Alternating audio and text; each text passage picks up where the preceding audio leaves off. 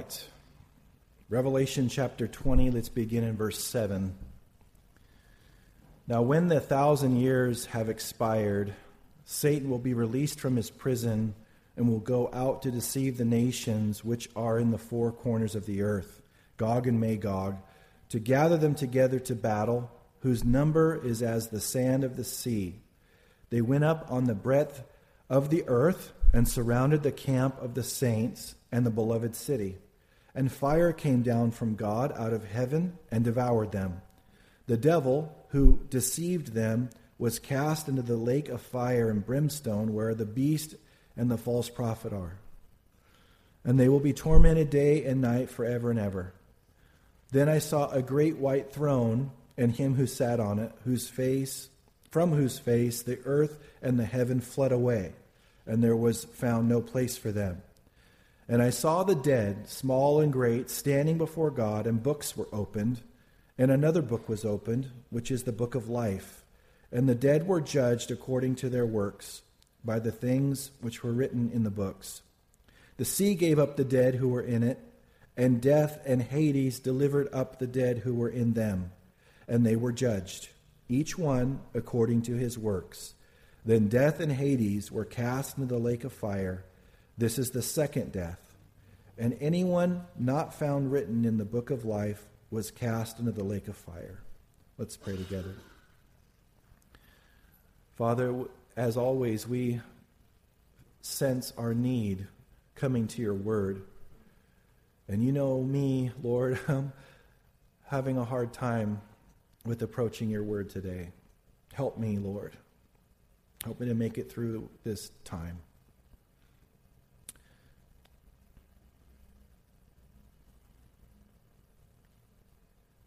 Help us, Father, to have your heart for the lost. Help us to learn everything that we need to learn and shake us out of sleep, Lord. Those of us that are spiritually asleep right now, and get our focus. Help us, Lord, get our focus on what's important to you. Father, help us to not waste any time, any more time to be busy about your business in the amazing calling that's on our lives. In Jesus' name, amen. Please be seated. Came prepared.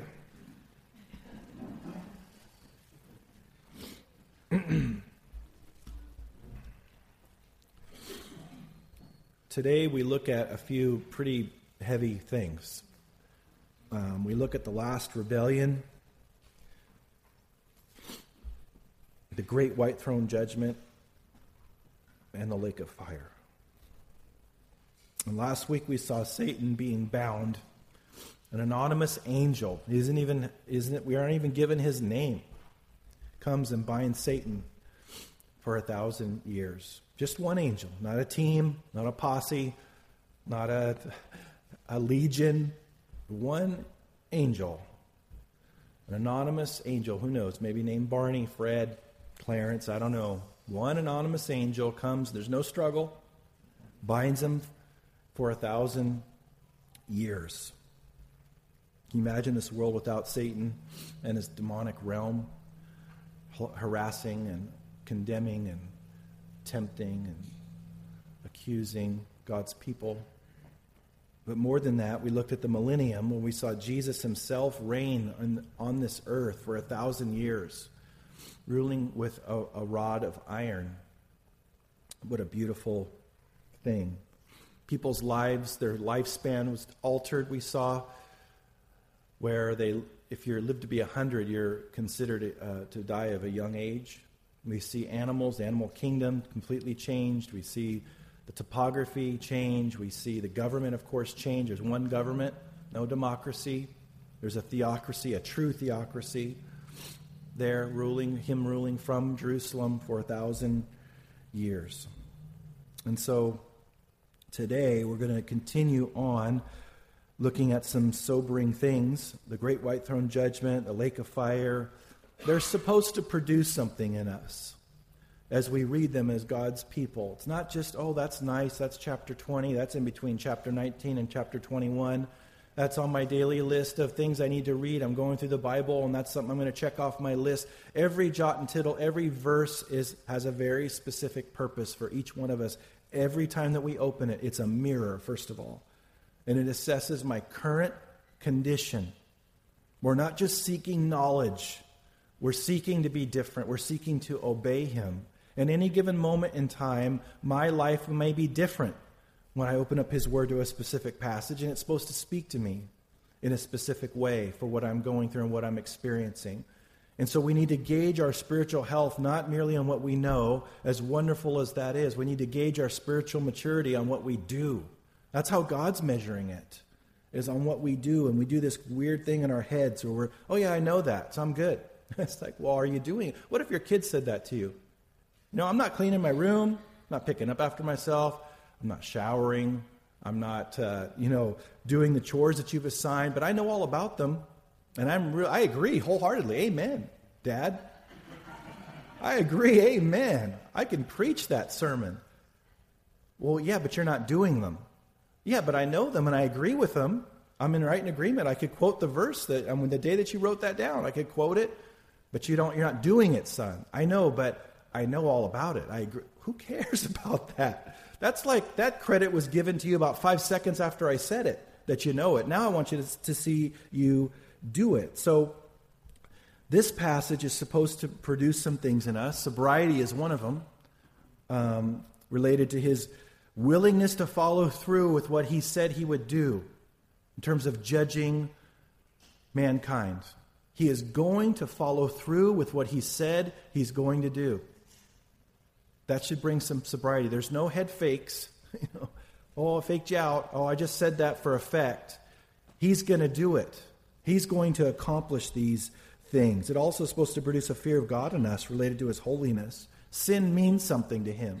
He's actually going to punish people for sin and for their rejection of Christ. It's also supposed to produce a thankfulness in our hearts that we're not there. This, this judgment is for unbelievers only. We have already experienced a judgment seat of Christ way, way before that, where we're being judged by our motives and our heart and so forth, and we're giving rewards and giving an account for what we did with what He entrusted us with. All of that's already occurred now. These are unbelievers. So we need to be thankful that we're not there as we read this. You know, so much more detail could have been given to John in this revelation. But I mean, this is just my guess, but I don't think God could take it. I think he gave the minimum minimum amount of detail. He doesn't. It hurts him to th- even think about this. It also is supposed to produce an urgency to preach the gospel, to understand the seriousness of the calling that each one of us have to obey the Great Commission and to be willing to preach that gospel. There's no way. I mean, you can't look at this and have a soft heart or have a hardened heart towards the lost when you see that this is real these are real verses. I'm looking into the future. These people will not have a second chance. They will not be able to say, Oh, you know, I'm sorry now. I repent now. It will be too late. And there's going to be no second chances there. And God's supposed to produce an urgency to preach the gospel and to be, to be a part of outreach and so forth. But also the, the seriousness of unbelief. God doesn't force anyone to go to heaven, He honors our free will. And he's willing to let people go to an eternity without him to honor that free will. That's why it's so crazy for when, when the, certain theologians and certain belief systems take away our free will and say that we don't have any. Because God's willing, because God's the one that's holding them accountable at this judgment. And if he didn't give them the capacity to choose, then he would be on trial. He would be the one that could be rightly accused. Hey, you didn't give, I, I couldn't believe in Jesus. You didn't give me the capacity to have faith and to repent. You didn't come into, come into me by your Holy Spirit and, and regenerate me apart from me knowing it and give me the capacity to repent. You didn't do that for me, so you can't hold me accountable. Yes, yes, that's true. He, wouldn't, he would be the one on trial, but he's not. They are. He holds them responsible. So let's have a prayerful heart as we go through these verses. Let's be open to what he may want to speak to us about individually. Now, notice in verse 7, uh, Satan is released from the bottomless pit. It says, Now, when the thousand years have expired, Satan will be released from his prison. I want to stop there. So it's a prison. It's specifically a prison. It's a holding tank. We're told last week that, it's there, that the angel placed a seal on it. He couldn't get out there. And so now we've jumped just from a few verses, we've transversed a thousand years, a whole millennium has gone by. That's the time from like 1015 to today. That's a long time that, that things have happened there, that he has been incarcerated there, separated and sequestered away from everyone else. And so this, this has been a great time so far. No temptation in terms of being tempted from without, no affliction, no con- condemnation, condemning, no, no one ac- accusing anybody. What a great time. But verse 3, we saw last week, told us that he must be released. Again, I asked the question why must Satan be released? Why couldn't have, have God just kept him in there for all eternity, thrown away the key? Uh, you know, but there's, there's this very specific reason. We're told in verse 8 that Satan will, will go out to deceive the nations. And remember, those few who survive the seven year tribulation, the 25% of the world's population that survives the seven year tribulation, will enter into the millennium as mortals, and they will have children. And they will live longer. It's probably two or three generations for that whole thousand year span there. But some of those children will not know the Lord. And so these they will not have received Christ, even though they have been governed by Christ and seen all of the perfect decision making, all of the fairness and the equity and the and the treating people right and the order and all those things. To see him in person, potentially, doesn't isn't didn't, didn't matter. They still didn't have a relationship. They won't have a relationship with Christ. So that shows us that Jesus will demand outward obedience, but even in the millennium with these people, he's still going to honor their will. He's still going to honor their free will to choose. So outwardly they're obeying, inwardly they're, they're not believers, and they don't believe in Christ. So, because of that, God honors their decision and releases Satan so that if they want to deny the Father, I mean, since they want to deny the Father, then they must also serve their Father, the devil. Because Jesus talked about that we only have one, either one Father or the other. We either have the Father, our, the devil is our Father if we don't know Christ, or we have our Heavenly Father, the Heavenly Father, if we're a believer. And so their Father is a deceiver. So if they are being reunited with their Father, then they're going to get deceived by him. It's, it's, it goes in line with working with their will. God has to give everybody the chance to choose.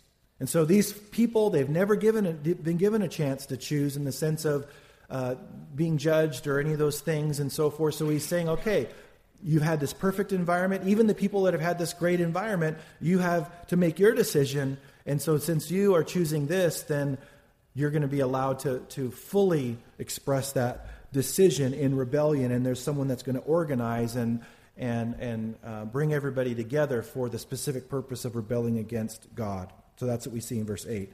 And will go out to deceive the nations which are in the four corners of the earth, Gog and Magog, to gather them together to battle. So they're they're going to fight.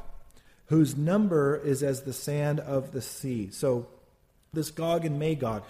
Magog historically was the grandson of Noah and was the founder of an area north of the Black and Caspian Seas there. It's geographically an area where his, his descendants ruled there. And in Ezekiel chapter 38 and 39, we're told Gog and Magog uh, represent that northern area. Most people believe it's Russia today. And they join forces with Libya, Ethiopia, Turkey, and so forth, and they attack Israel. And that's either going to happen right before the seven year tribulation, or most people believe in the middle of the seven year tribulation at some point.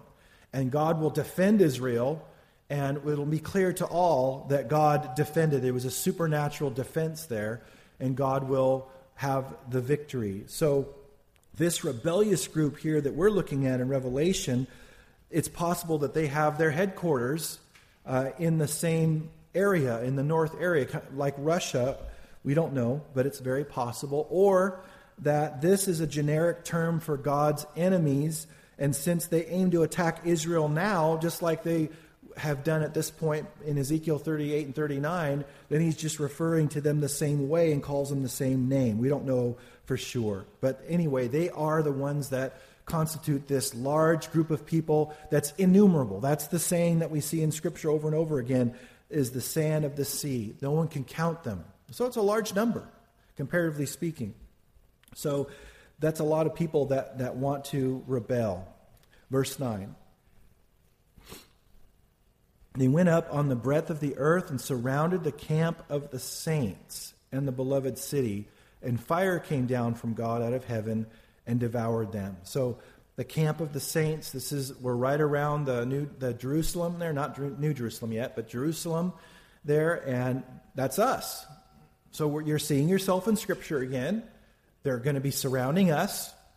It's a little bit, a little of an advantage to know uh, the plans of an attacking, you know, force or army of you know a few thousand years ahead of time. But we know that that's coming. We're the camp of the saints. They surround us, and but we've read Revelation. We already know what's going to happen. God's going to take care of them, and He says, and they surround the beloved city. That's Jerusalem. And fire came down from God out of heaven and devoured them. No struggle, no drawn out battle, just fire. Just judgment. Fire is always representative of judgment in the scriptures. Immediate judgment with fire. There's not really a battle. I wouldn't even call this a battle at all. And, and, and you know, it's, it's going to be a significant attempt to thwart us, and actually, more importantly, God, and who we're tag alongs, you know, to thwart what he's doing with Satan deceiving them. Part of that deception is that you can actually win against God. I would say that's the highest deception that you can be engaged in. This has already happened in the Great Tribulation, at the end of the seven year tribulation, where they actually thought they could uh, fight against Jesus and us coming back behind him, the armies of heaven. And, and it was complete deception. So they're going to be completely deceived that they could actually win. And, and so we see the, the, the end before it even starts. Now, for the devil's judgment in verse 10. The devil who deceived them was cast into the lake of fire and brimstone where the beast and the false prophet are. Notice it says where they are, not where they were, where they are.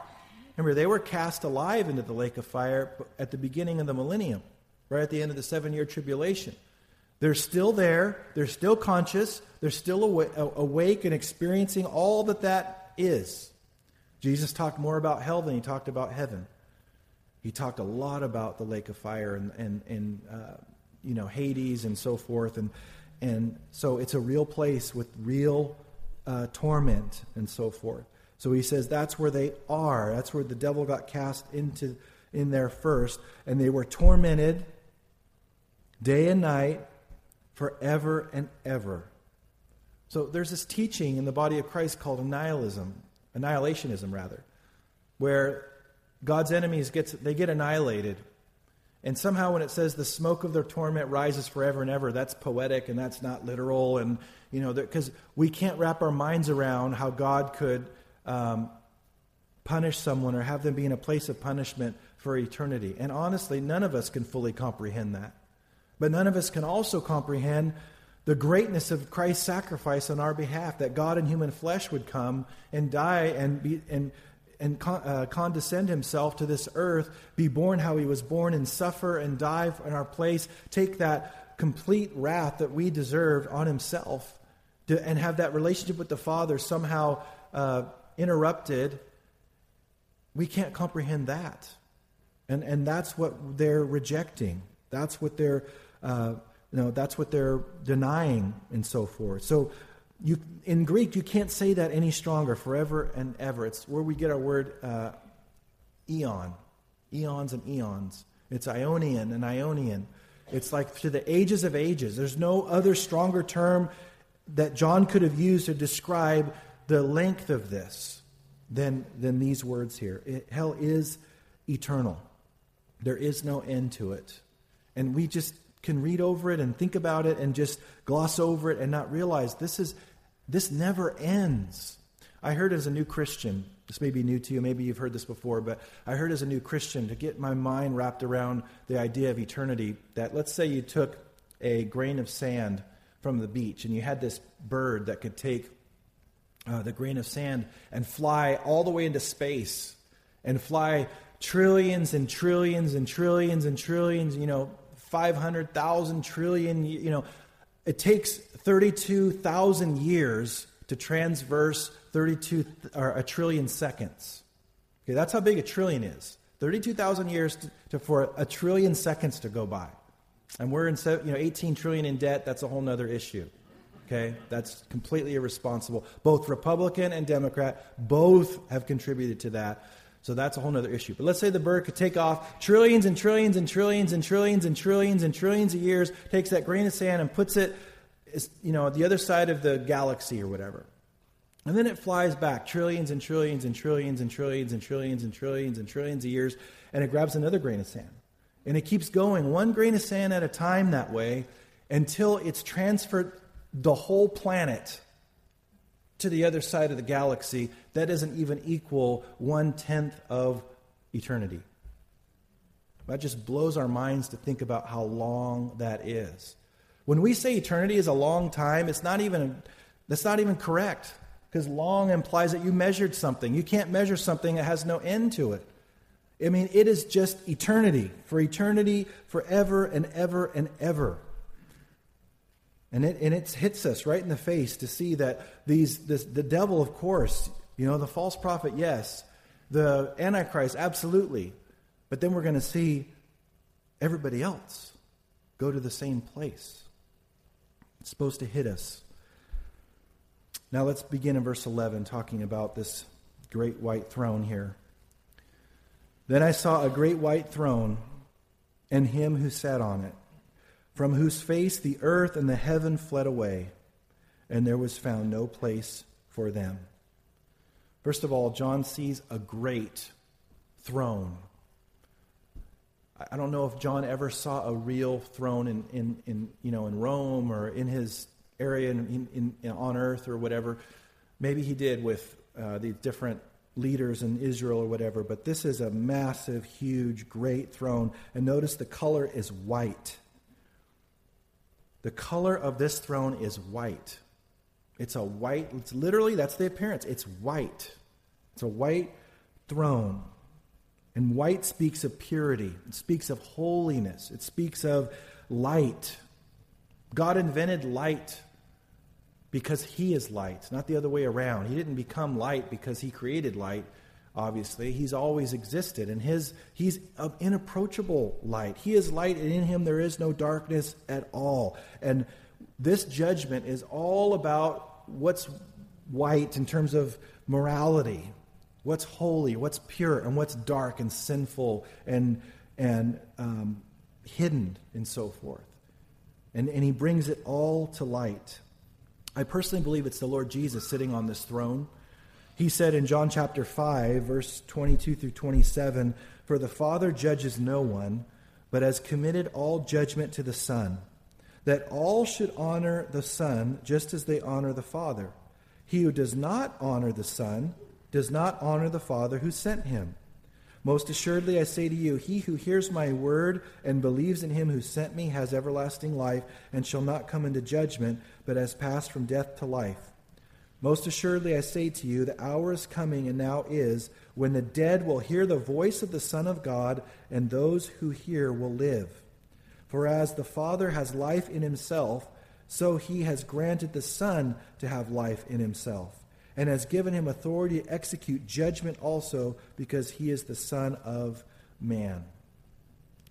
So he, God has committed, God the Father has committed all judgment to the Son. And I believe that Jesus is on that throne, that great white throne judgment, and he is going to have this time with each individual unbeliever that's there to deal with them specifically on their past life and what they did or didn't do and so forth. Now, notice it says, From whose face the earth and the heaven fled away, and there was found no place for them. I believe that the Lord Jesus' posture and readiness to judge the unsaved dead is the catalyst for the universe to melt and cease to exist at this point. You may remember uh, the Lord, um, or not the Lord Jesus, but the Apostle Peter talking about the universe melting. He said in 2 Peter chapter 3, verses 10 through 13, he said, But the day of the Lord will come as a thief in the night, in which the heavens will pass away with a great noise, and the elements will melt with fervent heat. Both the earth and the works that are in it will be burned up. Therefore, since all these things will be dissolved, what manner of persons ought you to be in holy conduct and godliness? looking for the hastening of the, the coming of the day of God, because of which the heavens will be dissolved, being on fire, and the elements will melt with fervent heat. Nevertheless, we, according to his promise, look for new heavens and a new earth in which righteousness dwells, which we'll see next week the beginning of the next chapter a new heaven and a new earth. So I believe Peter was referring to this, maybe not knowing that kind of the chronology of it, but we're told in Scripture that Jesus holds together everything by the word of his power. And we eh, have talked about this before, where there's this atomic glue that holds atoms together, and, and they don't know what, what holds it together. We know. We know who holds it together. It's the Lord Jesus. And so when he is getting ready to judge this world, this unbelieving world, at the great white throne judgment, he dissolves everything. He stops holding it together. In fact, those the verses that I read when it says dissolve is actually the word luo in Greek, which means to loose. In other words, he just lets it go. He stops holding it all together and it all falls apart and collides, and that's where it melts with fervent heat. So it directly co- corresponds to the timing of this great white throne judgment. That's I don't mean I don't believe it's just poetic. There was the heavens and the earth, the earth and the heaven fled away, and there was found no place for them. I believe that's literal. That there's nothing else at this point. That it goes away. And he's getting ready to create a new heaven and a new earth. And, and the reason I believe that is that there's no more rebellion, there's no more sin. All the echoes of sin are gone, the remnants of sin are gone. The, go, the people that are going to be saved are saved. The people that are lost, they're lost. The, all the final decisions have been made. Those, the, it's all been completed. So the purpose of the universe has been completed. It's gone, it's, and it's gone. He just it's, it fleds away. It can't even face that. Him facing this whole scene of judgment and going to judge these people, and it all goes away. And I want to go through this carefully. Look at verse 12. And I saw the dead, small and great, standing before God. And books were opened, and another book was opened, which is the book of life. And the dead were judged according to their works, by the things which were written in the books. So he says, And I saw the dead. That's the unsaved dead, the unregenerate dead. And he says, Small and great. There will be no there will be no uh, preferences given, there'll be no partiality.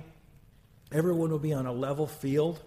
You'll have a billionaire next to a sweet old lady that did all kinds of moral things, baked cookies for the neighborhood kids, was paid her taxes, gave to charity, went to church every Sunday, but wasn't born again. Then you'll have a, a a famous person from Hollywood that didn't know Christ. And then you'll have a plumber that doesn't know Christ. And then you'll have a computer IT guy. And then you'll have, it'll, it'll just be, it'll, there'll be a child there that's old enough to make that decision for Christ but didn't. That, that reached the age of accountability, understood, that didn't make that uh, decision for Christ. Who, however old, what age that is depends, I'm sure, on the, on the child. But God knows when they've made that when they've lived long enough to make that decision. There'll be elderly people that, that lived moral lives. There'll be, there'll be uh, the whole gamut, the whole just complete diversity there. Small and great, influential, influential people that no one ever knew their name will be there equally standing before God. And I want you to notice they're standing before God. When a sentence is read in a court of law, what does the bailiff say? All rise. They stand for their sentencing. This isn't a this isn't a trial where we they have defense attorneys. Were they making a case. You know, people say, "Oh, you know, when I get to heaven, I'll give God a word." No, you won't. No, they won't. They won't give God any words or any sass or whatever. They won't they're, they're going to be in awe. In fact, we're told in Scripture every knee will bow and every tongue confess that Jesus is Lord, standing before God, knowing it's too late, awaiting their sentence, and having no hope of it ever changing. How do we know this is going to be fair? Because books are opened. See that? Books were opened. God is complete, completely into fairness. They're not going to be able to utter one thing. It's very possible everything else goes away, no other people, they don't see any other people, it's just them and Jesus, and there's this is your life. You know, it's showing everything. I mean, time is not an issue here. There, he can go as long and take as long as he needs to be thorough with that. But notice there, there are multiple books there. It says books plural. What, what are these books? We're not told explicitly what they are, but we know that they have to do with their works because we're told there that, that they'll be judged according to what's in the book. So it has to do with morality. One could be the law of Moses. One famous theologian said once, you know, if you don't want Jesus, you're going to get Moses. You're going to have your life measured against the perfect law of Moses. So I don't know, it could be the law of Moses there, at least included in there. One of the books could be the book of idle words. The Lord Jesus said in Matthew 12, 36, But I say to you that every idle word men may speak, they will give account of it in the day of judgment. He meant that. It wasn't just, okay, I'm disciples, this is for effect here. He just said it. We're going to have to give an account. Mankind, I'm saying. We're not going to be at this judgment. We would have been at this judgment having to give an account for every idle word. And the word idle means useless or unprofitable word. In the multitude of words, sin is not lacking, we're told. And God is always working to get us to be careful with our words. We're told in Scripture that if anyone speaks, let him speak as the oracles of God.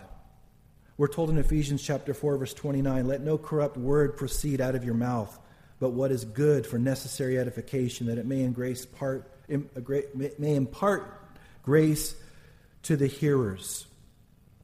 So, everything that mankind says, every time they use Jesus as a cuss word, every time they use his name in vain, every foul word that they say, every unloving thing that they say, every time that they slander, every time that they gossip, every time that they speak against somebody, every time that they use their words to hurt people, Sticks and stones may break my bones, but words will never hurt me is one of the biggest lies there ever was. Words hurt. We sin with our mouths. And, this, and, and I'm sure it'll echo in their mind over and over again the times where they said, That's good for you. I'm glad that that works for you, that Christianity thing. I'm happy for you. But for me, I don't, I, I don't see a God that would send people to hell. I, don't, I can't see a God. Well, you're forming a God in your own image now. Now you're engaged in idolatry. You're forming a God how you think he should be instead of looking at the book to see what he says he is or who he says he is. And so these people will be, they'll be left with everything that they have said and did there that have been against God and so forth. And they act now as if they're going to get away with it. And they're not. They're not going to get away with it at all. One of the books also is the book of life, we're told. The book of life. And anyone whose name is not found written in that book is going to be cast into the lake of fire. So we're going to talk about that in a moment. But first, there could be a book of your life. Or, you know, like a book of like going through everything in your life related to how you treated people and all the sin that you committed. And there could be, this is the Pat Verfurth book. Let's open it up and let's see how it lines up with my word as an unbeliever. That'd be, before I knew Christ, that'd be horrible. I didn't want that book to exist then, and I want it, it doesn't exist now. And that's the beauty of what we've experienced as believers. If that book exists, it's been erased. And our names have been put in the Lamb's book of life, and that's all that's there. We're not told there's anything else in that book except names. And our name is there. That's all that matters. There was one time where the 70 there were 70 disciples that Jesus sent out during his public ministry and he called them to proclaim the kingdom of God and to work miracles and cast out demons and so forth. And when they returned with joy, they said this Lord, even the demons are subject to us in your name. And he said to them, I saw Satan fall like lightning from heaven. That's kind of a quench on your, on your uh, conversation. You're like, hey, they, they subject ourselves. Well, I saw him cast down from heaven. Oh, Behold, I give you the authority to trample on serpents and scorpions and over all the power of the enemy, and nothing shall by any means hurt you. Nevertheless, do not rejoice in this, that the spirits are subject to you, but rather rejoice because your names are written in heaven. That's what he wants us to rejoice about.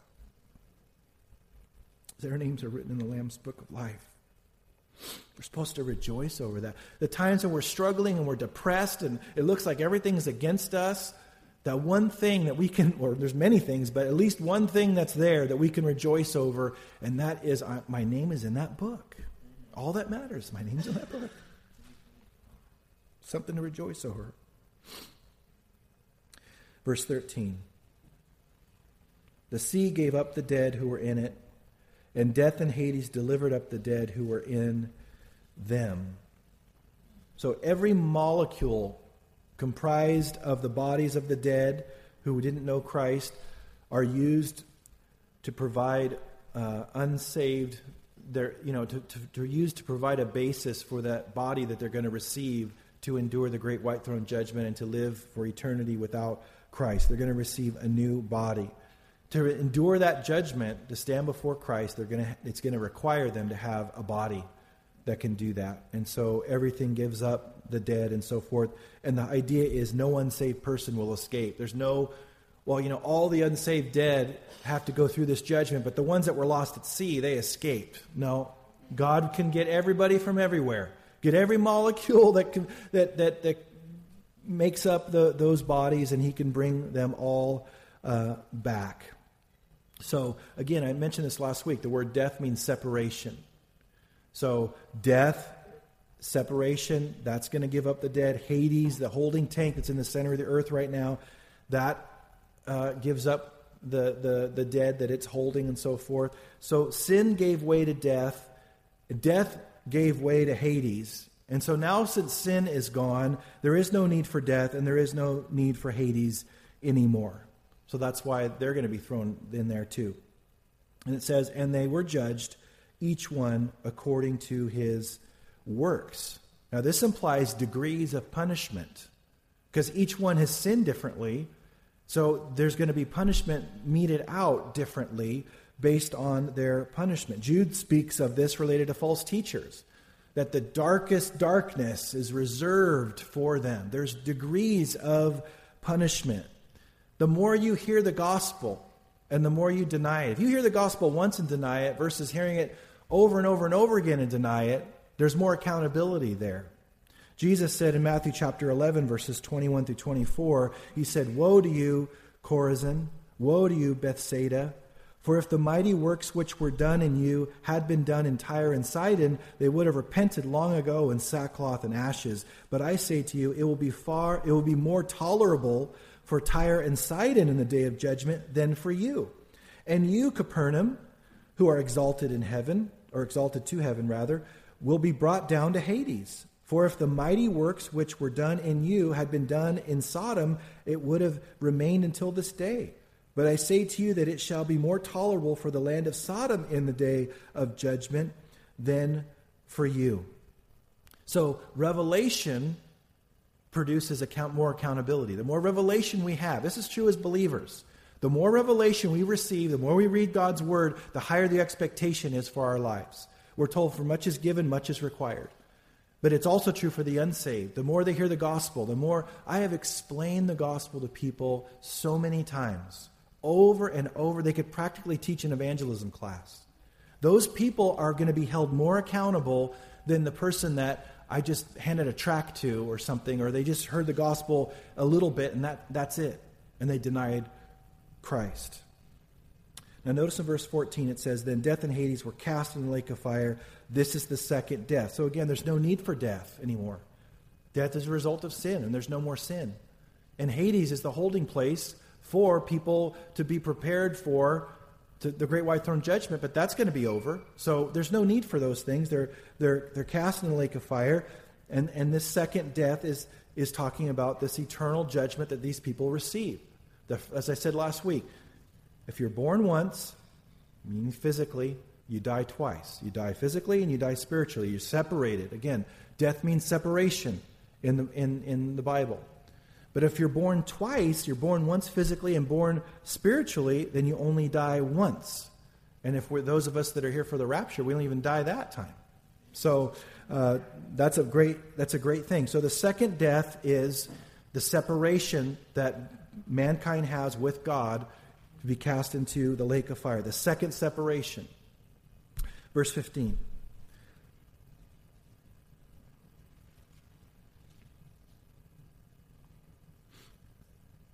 And anyone not found written in the book of life was cast into the lake of fire. Right now, when people die, they go to Hades. It's a holding place, and they're waiting there. Then, after everything's done and the whole millennium's done, every, all of that, then they come to this judgment there. And so they will be at this great white throne judgment. They'll face Jesus. There'll be no arguing with his sentence. And they will know exactly that he was right in every sense of the word. And they will agree with that judgment. They will agree with it. They will not be arguing with him. They will agree with it. And so they face the Lord as their judge. I'm so glad I don't have to face Christ as my judge. I get to face him as my Savior. So everyone's going to face Christ. Just one is going to face him as a Savior, another one's going to face him as the judge. No crowds, no quick judgment here. He has all again all the time that he needs. They'll be judged by their works, but the worst sin of all will be rejecting the Son. That's what determines that their names get in the Lamb's book of life or not, is what they did with Christ. Jesus said in John chapter 3, verses 17 and 18, For God did not send his Son into the world to condemn the world, but that the world through him might be saved. He who believes in him is not condemned. But he who does not believe is condemned already because he has not believed in the name of the only begotten Son of God. People are already condemned. Jesus didn't have to come and condemn them. They're already condemned because they're already sinners and they're already uh, haven't trusted in him. So rejecting Christ is the unforgivable sin. It's, it's the blaspheming of the Holy Spirit. It's denying that unspeakable price that God paid for our salvation, Him coming Himself in human flesh and dying for us. So it's this whole con- the whole subject of hell. So serious. It's, I hate when people joke about hell. I used to do it, so I'm not condemning anybody. Hell isn't funny. Sin isn't funny. It, people pay a price for sin. People pay a price. And, and we shouldn't laugh or joke or be happy thinking about people going to hell because we were on our way to hell as well. And God doesn't enjoy any of it. He doesn't rejoice in the death of the wicked. He doesn't rejoice in judging the wicked. He doesn't rejoice in any of it. The one thing about hell is that it's completely avoidable. Think about that. It's more avoidable than taxes. It's more avoidable than death. It's more avoidable than catching a cold. It's completely avoidable. God sent out, people say, Oh, I don't like the narrow way. You guys believe in a narrow. But the invitation is broad to everybody. And we should be thankful that there is a way to be saved. But people need a preacher. Paul said in Romans chapter 10, verse 14, How then shall they call on him in whom they have not believed? And how shall they believe in him of whom they have not heard? And how shall they hear without a preacher? He's asking a rhetorical question here. Faith comes by hearing, but words have to be spoken for ears to hear. And God's called us to speak those words. to preach that amazing, amazing gospel. Do you remember the first time you heard the gospel? Was there anyone here that heard the gospel for the first time and believed on the first time? Anyone here? One, two, three, four. But it doesn't take, just most people don't make that decision the very first time they hear it. They have to hear it over and over again. And we give up so easily, don't we? I know I do. We have to obey that great commission, not to hoard salvation for ourselves, refusing to share it. Like discovering a vaccine that we were going to that we were going to die and we are going to have a horrible death and so forth. We got a vaccine and then we hid it from everybody else, and we wouldn't we wouldn't be willing to tell people about it. And people were dying all around us. Or we're on a ship and we fall overboard, and a bunch of people fall overboard, and someone throws us a life preserver. And, but once we get on deck, we refuse to throw any down into the water to help anybody else, and we're seeing them drowned. This is infinitely worse than that. I want us to think of our unsaved family right now in your mind. Picture your unsaved family, your unsaved friends, coworkers, classmates, neighbors, the ones that aren't saved. Now, I will not put the whole responsibility of their salvation on your shoulders. We don't carry that. Ultimately, they have to make that decision. But God has called us to do our part. He has called us to pray for them. He, he's called us to communicate with them the gospel. So, not worry about what they think about us, to be faithful to preaching that gospel. I mean, the mailman doesn't get stressed out if I pay my bills or not. He just delivers the mail, and whatever I do with them, that's great. He doesn't care, or she doesn't care. We have to deliver that message. So, if you don't know how to share your faith, learn how to share your faith. There's books in there to teach you how to do that. There's, there's websites, there's resources. I've gone into the men's study and taught how to share your faith. I've gone into the women's study and taught how to share your faith. But we have to share it. We know our testimony, we know how God's changed our lives. We can share that. And then remember the ABCs admit you're a sinner, believe that Jesus Christ died on the cross for your sins and rose from the dead, and see, commit your life to Him. That's a little outline all of us can remember. And when we approach someone, just ask them questions about their life. Show that you care about their life. Let God turn the conversation to the spiritual things. He will. It's amazing how he does that. But not, we're not to give up on people. We're not to um, give up on reaching the lost. We're, we're called to be engaged in outreaches and, and be about the Great Commission and, and not just be about our own lives. All of us can do that.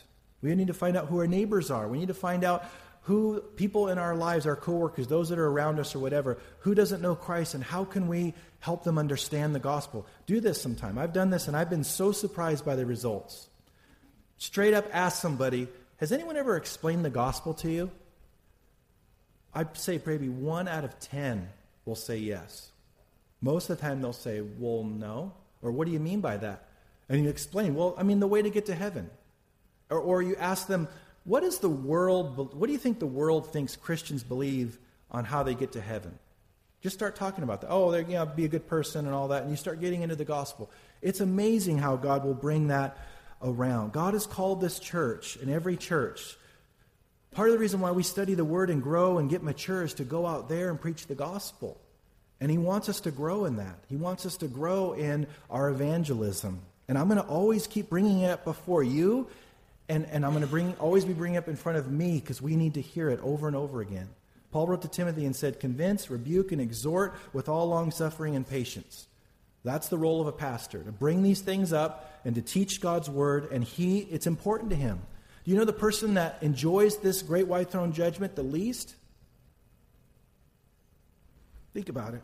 Who's think about sending your kids to their room and they're, and they're going to be in there forever.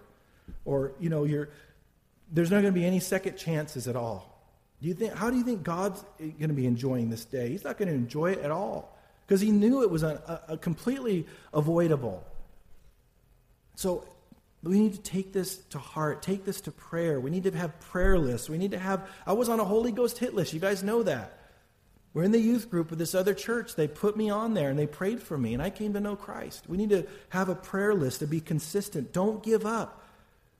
Let them tell you over and over again. I hear it. I hear it. You don't have to badger them, you don't have to be abusive or anything like that. But don't give up preaching that gospel. I, there's that saying, you know, preach the gospel and if necessary, use words. That's great. I understand that we need to be have character and live it in front of people. Yes, but there's a point in time we need to open our mouth and share that gospel. Paul didn't say without um, um, faith comes by watching.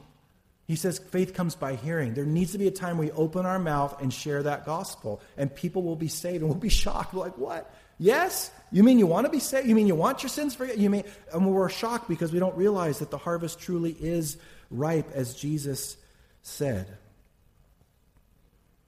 It's important to God. It's very important to God. This judgment day is coming. It's in the certain future of these people all around us all the time. Don't be afraid to speak up, to tell them the truth.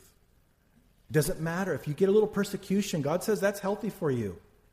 It's healthy for us. It's going to get worse and worse in this world. It's going to, it's going to cost us more and more to be witnesses for Him.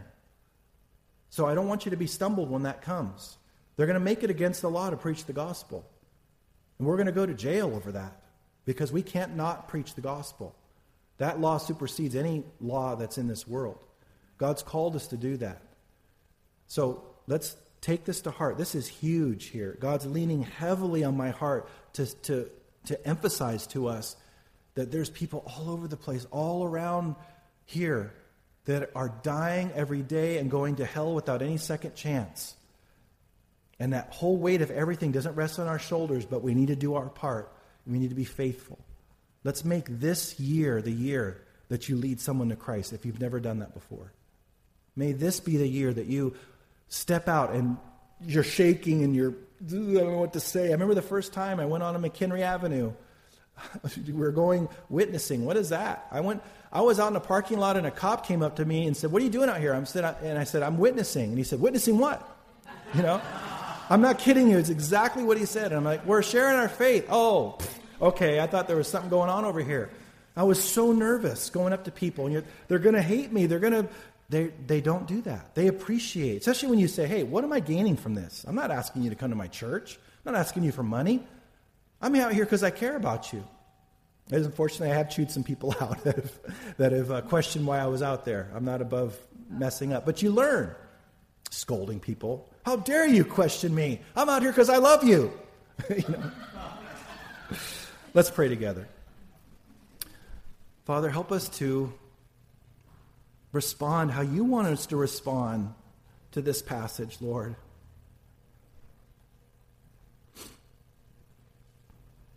Help us to have your heart, God.